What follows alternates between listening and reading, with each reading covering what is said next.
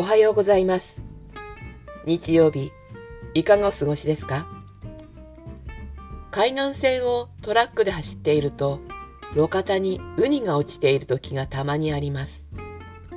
初めて見た時は、頭の上にびっくりマークとクエクションマークが浮かびました。なぜここにウニが？泳げたい焼きくんの逆バージョンでしょうか？海の中にいるのが嫌になって旅に出たウニ。そして自力で岸壁を這い上がり、路肩までたどり着いて休憩をしていた。いやいや、このウニは産卵をするために陸地に上がってきた。